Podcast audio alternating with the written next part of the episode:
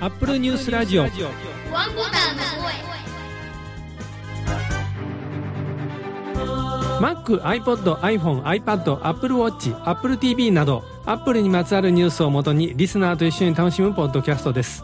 アップルニュースラジオワンボタンの声は毎週火木土の朝に配信する無料で聴ける30分の番組です。番組を制作配信いたしますのは大阪の Mac ユーザー会マグネットの山村です。皆さんおはようございます。第2485回2月15日です。アップルファンがお届けしているポッドキャストです。私は進行を務める山村と言います。今週のオープニングテーマはこれを続けて長年経過です。三浦さんです。おはようございます。おはようございます。長年続けているといえば、延々と続いているダイエットです。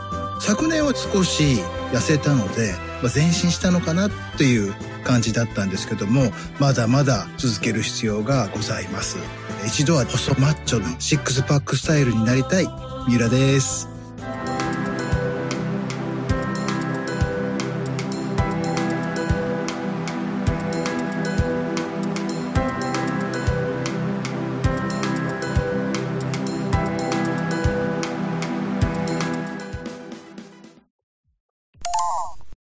2024年最初の augm 大阪開催のお知らせです。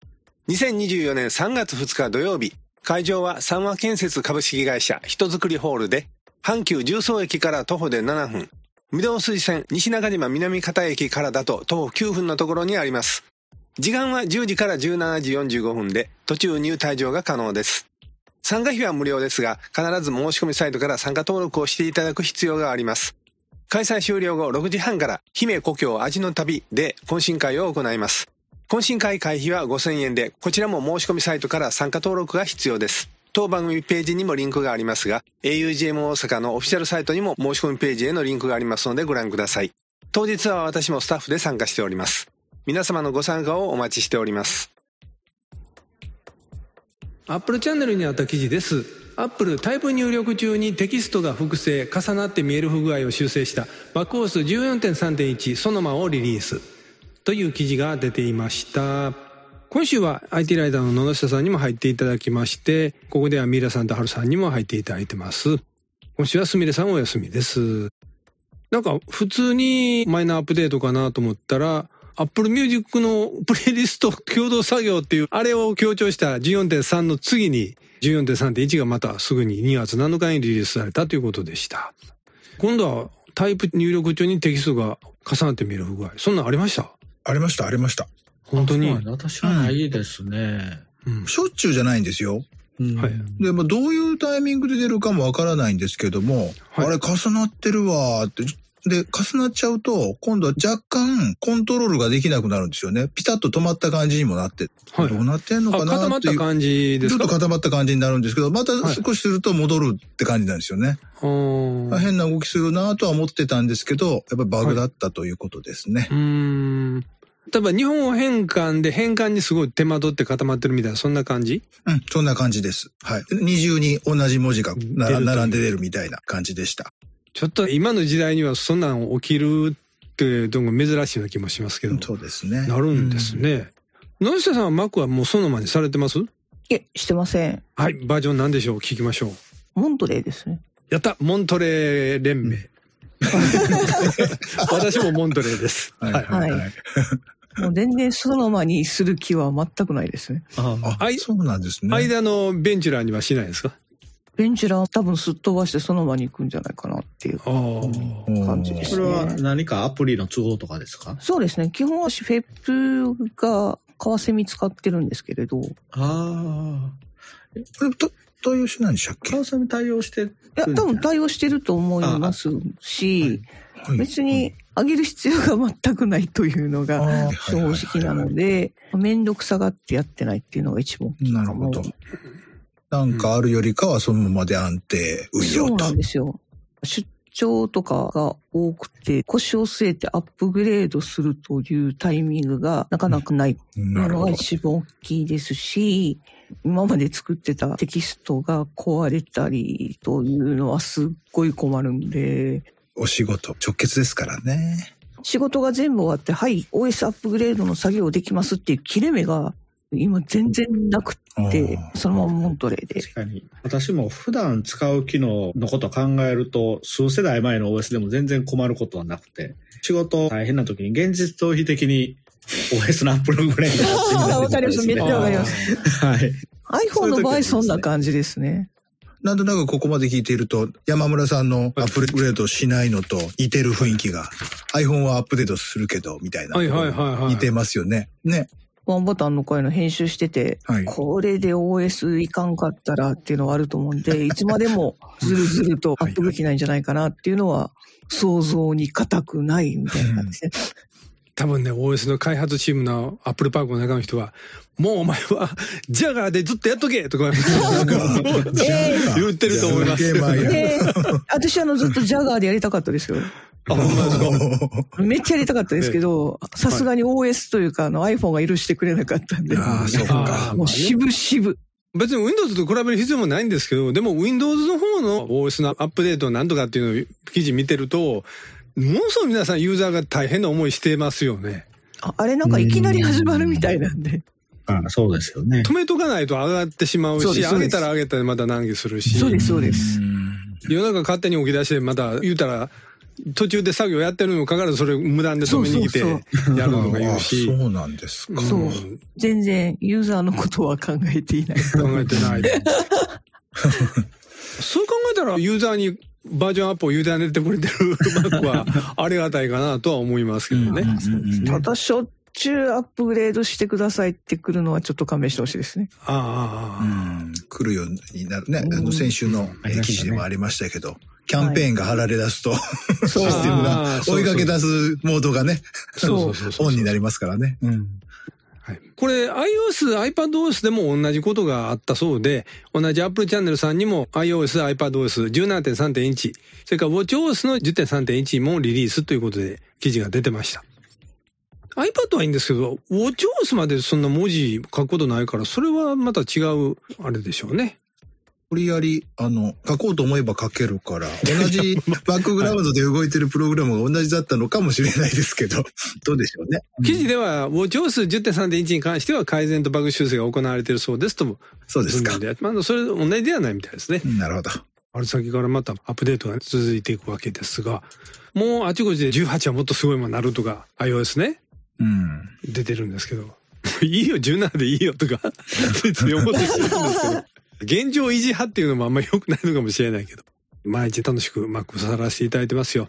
楽しくネット生活をされる方へ向けてということでしょうか。ギガ人さんも記事が出されてました。誰でも参加可能になったブルースカイのユーザーが爆増して400万人を突破。日本の有名人も続々アカウント開設中という記事が出ていましたが、実は当番組はすみれさんとはるさんと皆さんと私はみんなブルースカイのアカウント持ってるんですよ。野田下さんはお持ちですか？いえ、持ってません。招待制だったんですよ、これまでは。あ知ってます、知ってます。はい。で、それがもう2月6日にはい。誰でもアカウント作成になったそうなんで。はい。また、あの、ブルースカイに入った時はフォローよろしくお願いいたしますと、あの言ったりしてるわけなんですが。なるほど。ほとんど見た目ツイッターですよね、これ。かなり長くログインしてなくて、どんな見た目かも そうなるよなそうなんですよね。ほとんど使ってないですよね。そう思って、ちょっとこの2月6日の時から、またブルースカイちょっとまめに見るようにしたんですよ。そしたら、投稿が増えてくると、だんだんツイッターっぽくなってくるんですね、これ。今までは投稿が少ないから、海外の特にまあアメリカの方の有名、この人はフォローしてた方がいいですよみたいなおすすめユーザーのしか出てけんかったから、アプリの新しいもの好きみたいな人の投稿とか、プログラマーさんの投稿とかが目立ったんが、今はもうその日本から日本語で、うちの犬可愛いですよとか、普通の、なんていうか、我々が普段 X で見てるような投稿がバババッと出てくると、あ、これ前のツイッターの雰囲気やんって、やっぱ思いますよ、見てて。うん。おーわざとブルースカイって言わんと皆さん青空って言ってる人いますけどね。みんなで青空見に行こうとかね、言ってますけどね。えーもともとツイッターを作ったジャック・ドーシーとかがやってるわけですから。え、あの人がやってるのはまた別ちゃいましたっけ？元ツイッターの人が作ったアプリのまた別にまだ入れたんですけど、ね、全然流行ってないやつ。ダム、デイムス、デイマスっていうかな？DAMUS っていうの。 DAMUS も多分、ジャック・ドーシー関わってるみたいです。あ、そうですね。じゃあ、まあ、どっちにも、あれですねやっ。てると思います。ドーシーが別に開発してるわけじゃなくて、アドバイザーみたいなのとか、お金あるんで、なんかあげたりとか、そんな感じじゃないんですかね。うんイーロンから大量にもらったお金。大量かどうかわかんないですけど。わからんけど。はい。もう我々から見たらきっと大量でしょう、でも。まあそんなんで、ブルースカイ、割と人気上がってきた感じで。結構漫画家さんとかも登録してて、いきなりフォロワー数増えたとかね。ええ X がひどすぎるという評判だったので、そうなるのかなあみたいな感じですよね。一方で、400万人程度じゃまだまだどうしようもないっていうのもありますよね。そうですね。うんもう今や1億超えないと SNS 的には難しいと思いますね。もちろん X とか Facebook とかみたいに全世界規模で本当にインフルエンサーとして活躍できる場所というのであればそれなんですけど、はい。私が見てる限り何人かの方でブルースカイで語ってる方たちを見てると、こじんまりした感じがね欲しかったんやと。ブルースカイの場合絶対数が少ないから、最初のツイッターの頃みたいに、まあそんなにこう、ピリピリせんと自由に書ける雰囲気かなっていう。友達と連絡に使っても、別にそのバカッターって言われてる人らみたいなことせえと言わないですよ。普通に書いても普通に使える感じかなっていう、その雰囲気を言ってる方がいて、いやー、まあ、同じことマストドンでも言ってたけどなだね。ねミクシーでも言ってたよね。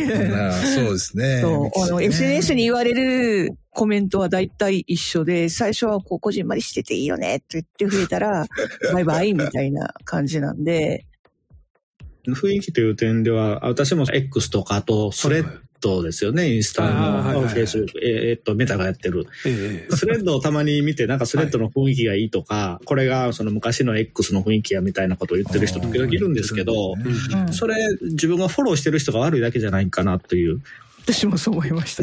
と思うんですよね。あ X 上でそうそう、X 上でこう、いろいろフォローした結果、タイムラインが荒れてるのは自分がフォローしたその結果ですよという。ただ、X に関しては急になんかいろんなものが表示されるようになっちゃったんで、なったっていうのはありますけどね。はいうんそこはちょっとこうスレッズなり、ブルースカイっていうのをフォローしてる人がまだ少ないから心地いいっていうだけで。このタイミングでね、私は X のプレミアム入ってた去年言ったでしょ、私プレミアム。はいはい。あれの更新が来てしもたんですよ。でメールが来て X から、引き落としができませんが、いかがしますかって言ってて。あ、クレジットのカード入れ替えにさ当たってもうたんやとそれを言ってないからね、引き落としできへんぞと。うんもうこのついでに、プレミアムプラスにしようかなとう、思っあ高い放送にまたらでいくんですね。と思ったんやけど、さしてくれないんですよ。支払いは支払いやと。そんな、この状態でアップグレードも何も聞くつもりはないよという。で、しゃあないです。どうやってもその選択肢が出てこないんですよ。もうどうやっても早く支払いのカードの番号を出せと。それしか入力させてくれないんですよ。プレミアムを解約してしまえば。そう、そう思ったんです。解約しようと思ったんです。解約するにしても、一回支払って、そっから解約の話にしろがなんか来たんですよ。うん。でも、その後で返金とかはしないけどなって書いてあって、え えマジかそれ。だから、払ったもんは返さないっていうスタイルなんですよ、X どこ見ても。いろんな、いろんな日本語でブログでサポート書いてくれてる人らを見ても、X は基本返金するのはないので、ただお金がプールされるんですよ、X の中に。で、今度なんか契約したら、そっから持っていかれるようになってると。うん。っていうんで、社内からとりあえず年間また更新お金払って、すぐにこれをねプレミアムプラス次払いね、毎月払いの変更にしますってやったら、ありがとうございますと。じゃあ番号、クレジット番号また入れてくださいって聞いてくるんですよ。これ入れたらこれも取られんじゃんと思うんだけど、しゃあないわ思って。で、入れたら、ありがとうございますと。先に払ってる方の残りは、今後なんかあってたれへん時は、この、そこから取りますと。じゃあ、月払いしてるから、月払いはずっと取られて、それずっと遠いたままなるんちゃうんって思うんやけど、それ、確認する方法ないね、今。ー それ何に使われるんやってことよね。だから月払いをカードまた止めたりとか変えたりとかしたら、から取えらそんなれるのかなそんな時のためにプールされちゃうの？嫌な感じだよね。分かれ。だってもう返金はしませんっていうスタイルやから、もうもうなんか、おイーロン・マスクにおまけでももらうのはちょっとやってられないな、いう感じなんせですよ めてね。うんそう。使い道を考えたそう、だから。X これからもっと活用したろうと思って、したら急にブルースカイ人気になってきて。何やねんそれっていう感じ。ええと。もう最近ほら、ボットが増えたでしょまた。うんもう何書いても真似したボットがどんどんどんどん上に乗っかってくるんですよ、今。プレミアムプラスにしたらね、もう広告一切出ないんですよ。ですね。うん。あそうですかはいいですよ。あの、ほら、長いの見てるたら、時々プレミアムでもあの、ちょっとずつプロモーションとかが挟まってくる出じゃないですか。ます出ます。はい。あれで全く来ないんで、長いの読んでる時楽ですよ。うんまあ、あと、これでボットも消してくれんかなと思うんですけど。なんか。あと、まあ、ちょっと優先順位上がるんですよね。投稿したやつが。あはいはいはい。おいくらなんでしたっけ、月。1960円。あ、そうそうそう。プレミアムプラス。うん。よく使ってね、フラになってるんであれば、一つの課金でいいかなと思うけど。そうねあのーまあ皆さん、ブルースカイの方でも、時々私がつぶやくことあったら、相手してやってください。全然関係ないんですけどね、マキタから電子レンジ登場という話があるんですよ。マキタ、電動工具ならマキタ。マキタ知ってますか？知ってます。うんねえ、ねえ、えー電動工具マキタが電子レンジ登場。外でもお弁当、本当にあのマキタカラーの電子レンジがあって、40ボルトリチウムイオンバッテリーを使用する充電工具のシリーズで、充電式電子レンジ MW001G、価格は11万円。おお。はいはい。容量8リットルの電子レンジって言いますから、家庭用の電子レンジとほぼほぼ同じぐらいかなと思うんですけど、バッテリーは2個まで装着可能。バッテリー2個使用して満充電で、冷蔵弁当を約11回、飲み物は 200ml を約20回温められるというんですよ。一般的な家庭用電子レンジ、アマゾンで見ると、はい。17リットルから そんなに大きい20んや22とか、それぐらい、嘘20前後ぐらいですかね。ああ、じゃあ半分以下ですね。うん。これね、バッテリー別売りなんです。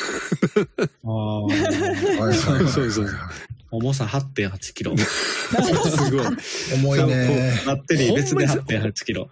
ほんまに最果てなところへ車で行った時ぐらいしか使わないけど、今でも車で電子レンジ使えるでしょ？使えます車の性能にもよるけど。めめっちゃあります。ねえだからあれやっぱこのスーパーカブとかで行く時に使うの？これじゃあ。ああ。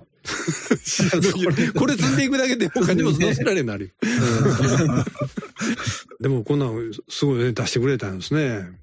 衝撃はどうなんでしょうね。いや、マキタやから頑丈なんじゃない頑丈なんですね。そんなん、こんなんわざとほかしたりせえへんでしょ、そんな。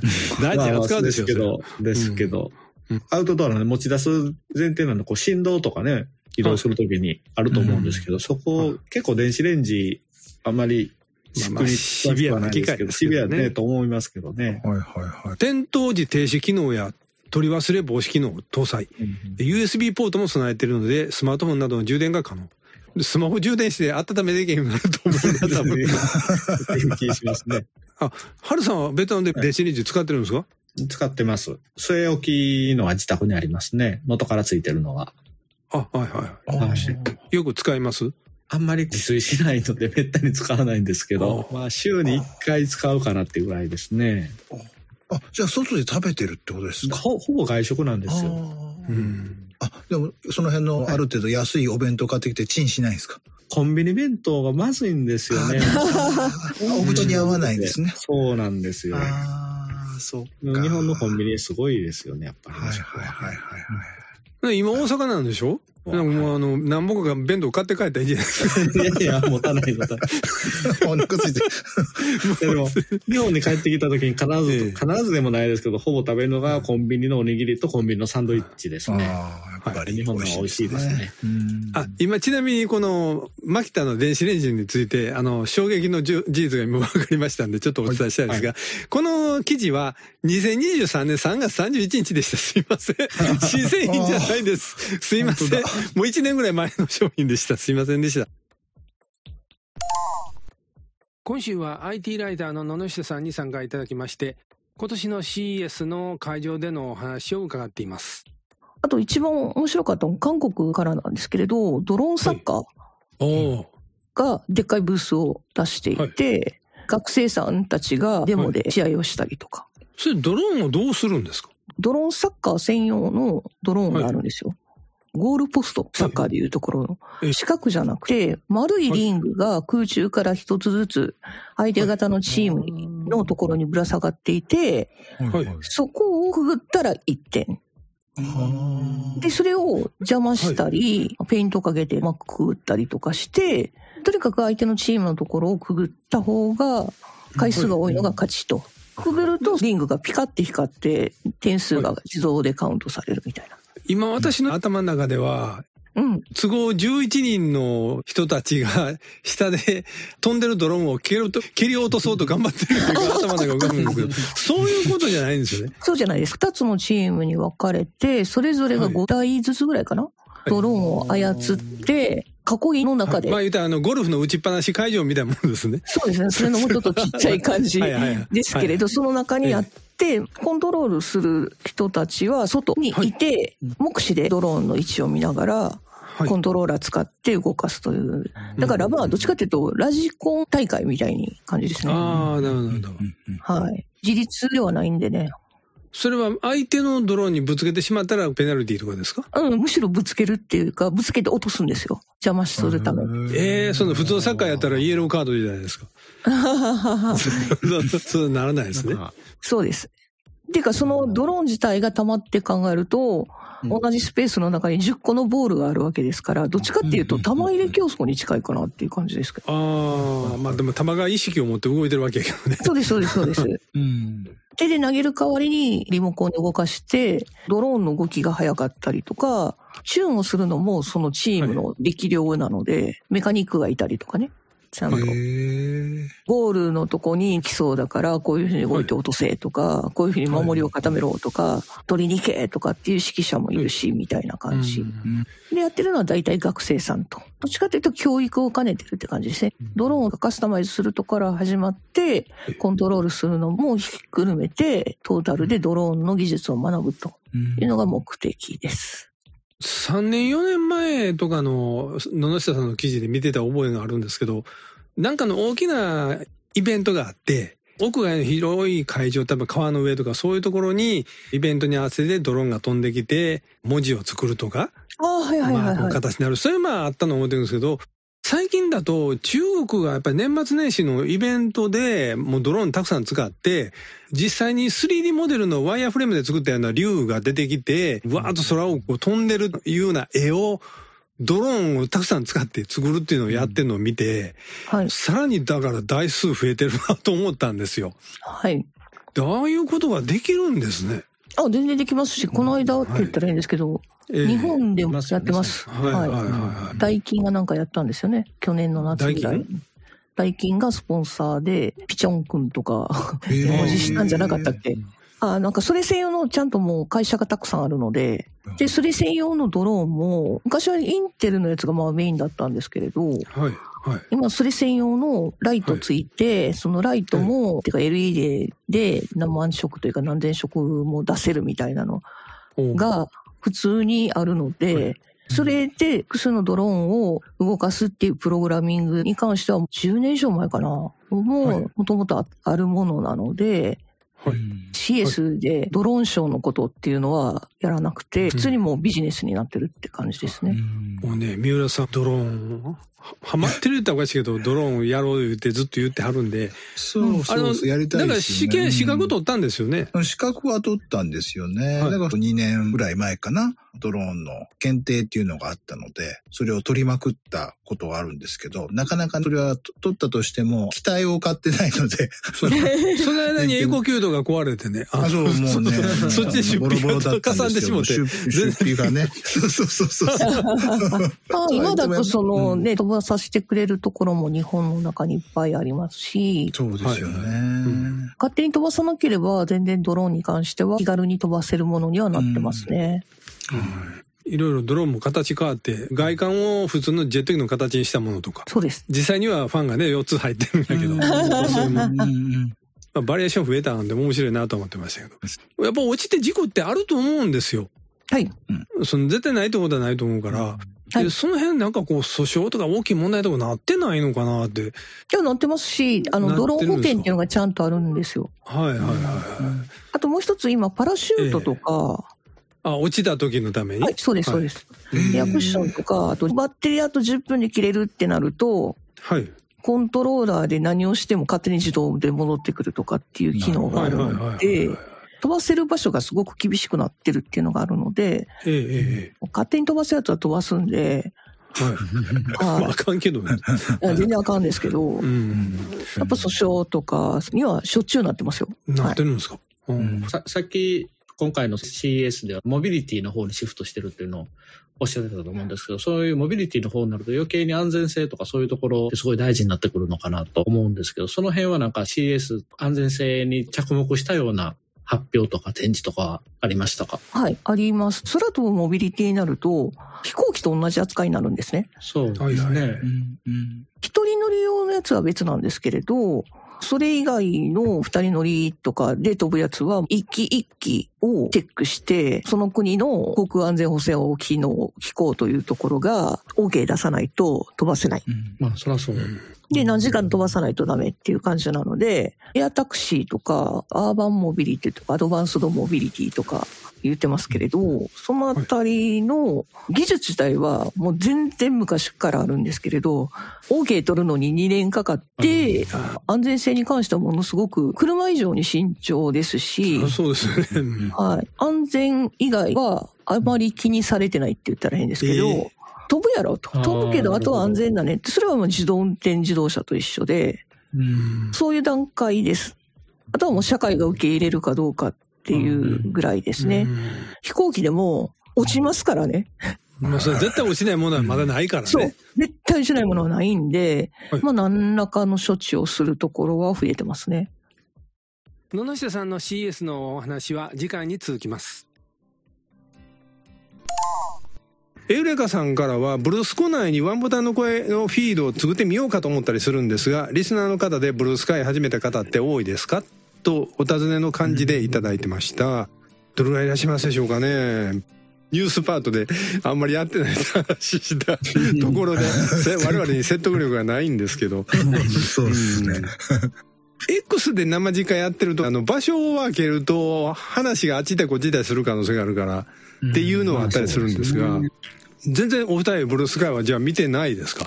うん昨日のニュース紹介されて、私も急いでログインし直そうとしたら、あまりにも空いてたらしくて、はい普通に新規ログインの画面が出てきましたからね。ああ、でもサインできたでしょ？もうちょっと。あ、サインできました。はいやり、やったらできました。ははいい、はいはいはい。そのレベルです。はい。ああ、はい。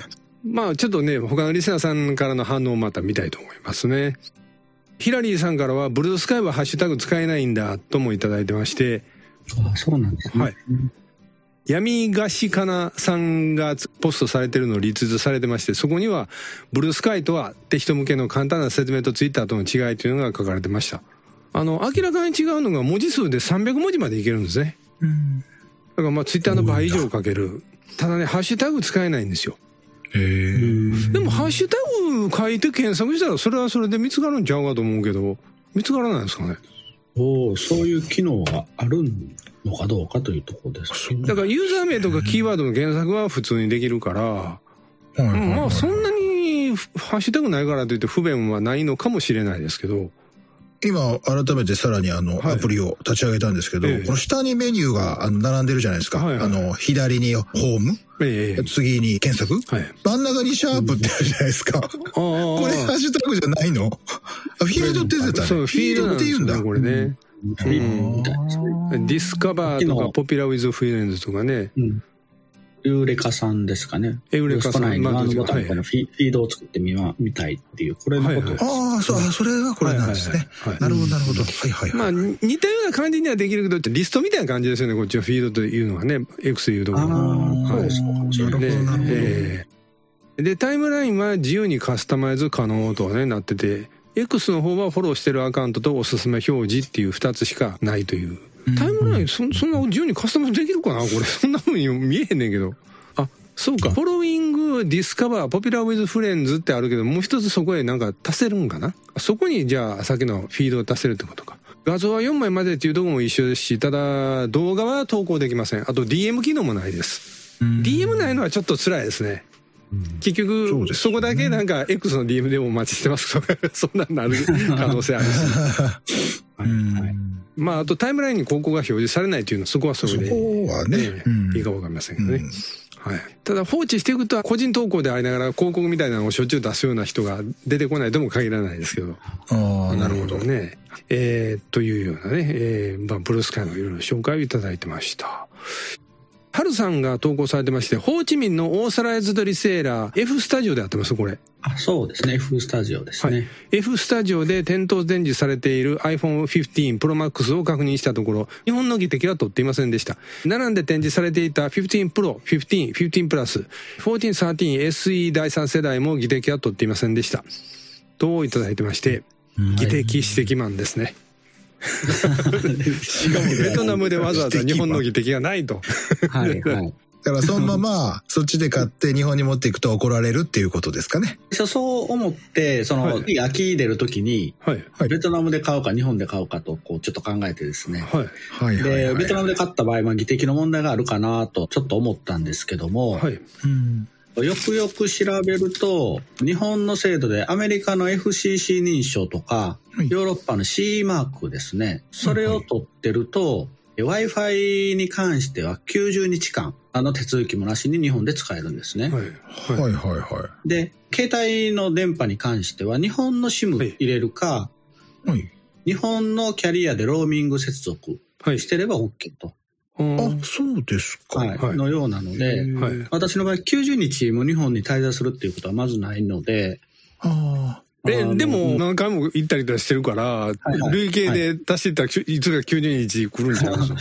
いや、多分、一回の訪問、あ、1年なのかな？一回の訪問でき、なんか旅行者とかそういうのをこう、前提にしてる制度のようなんですけど。まあ、春さん、買い替えのサイクル早いから、1年か2年で買い替えたら、その90日行あ。く前に、もう買い替えてしまういうことあるかは分からへんけど。そうですね。確かに確かに。うん。私の場合、ベトナムで次買って、その次の世代が日本の技的を取ってなかったとしても、まあ、支障はないかなというとこことは買ってみようかなってことですね。ベトナムで。でも高いんでしょ？ろ。そうそう、ちょっと、今、今あ、までは逆に、高い。今まではちょっと高いっていうのと、発売日が日本より少し遅れてたんですあね、今なるほど。次の世代がどうなるかわかりませんけど。はい。それこそあの、ベトナム工場から直接来るからめっちゃ早くなるとか。そんなことはないんですかね。iPhone はまだベトナムでは多分使ってないあ、こっちじゃないんでしたっけ？ね。アップルニュースラジオワンボタンの声では皆様からのコメントをお待ちしております。2月のテーマは Mac と iPod、iPhone、iPod、Apple Watch などの40年前。当然40年前は Mac 登場でワクワクしていましたとか、当時はまだ若かったので無理して働いてお金を貯めて Mac を買いましたとかのお話をお待ちしております。ここで Mac ユーザー会マグネットの定例会の予定をお伝えいたします。2024年2月のマグネットは2月28日水曜日夜8時から Zoom のオンラインミーティングで開催いたします前回までは夜9時開始でしたが夜8時に変更しております。詳しくはマグネットのオフィシャルサイトでご確認ください。次回の配信は2月17日土曜日を予定しています。それでは次回の配信までオーバー。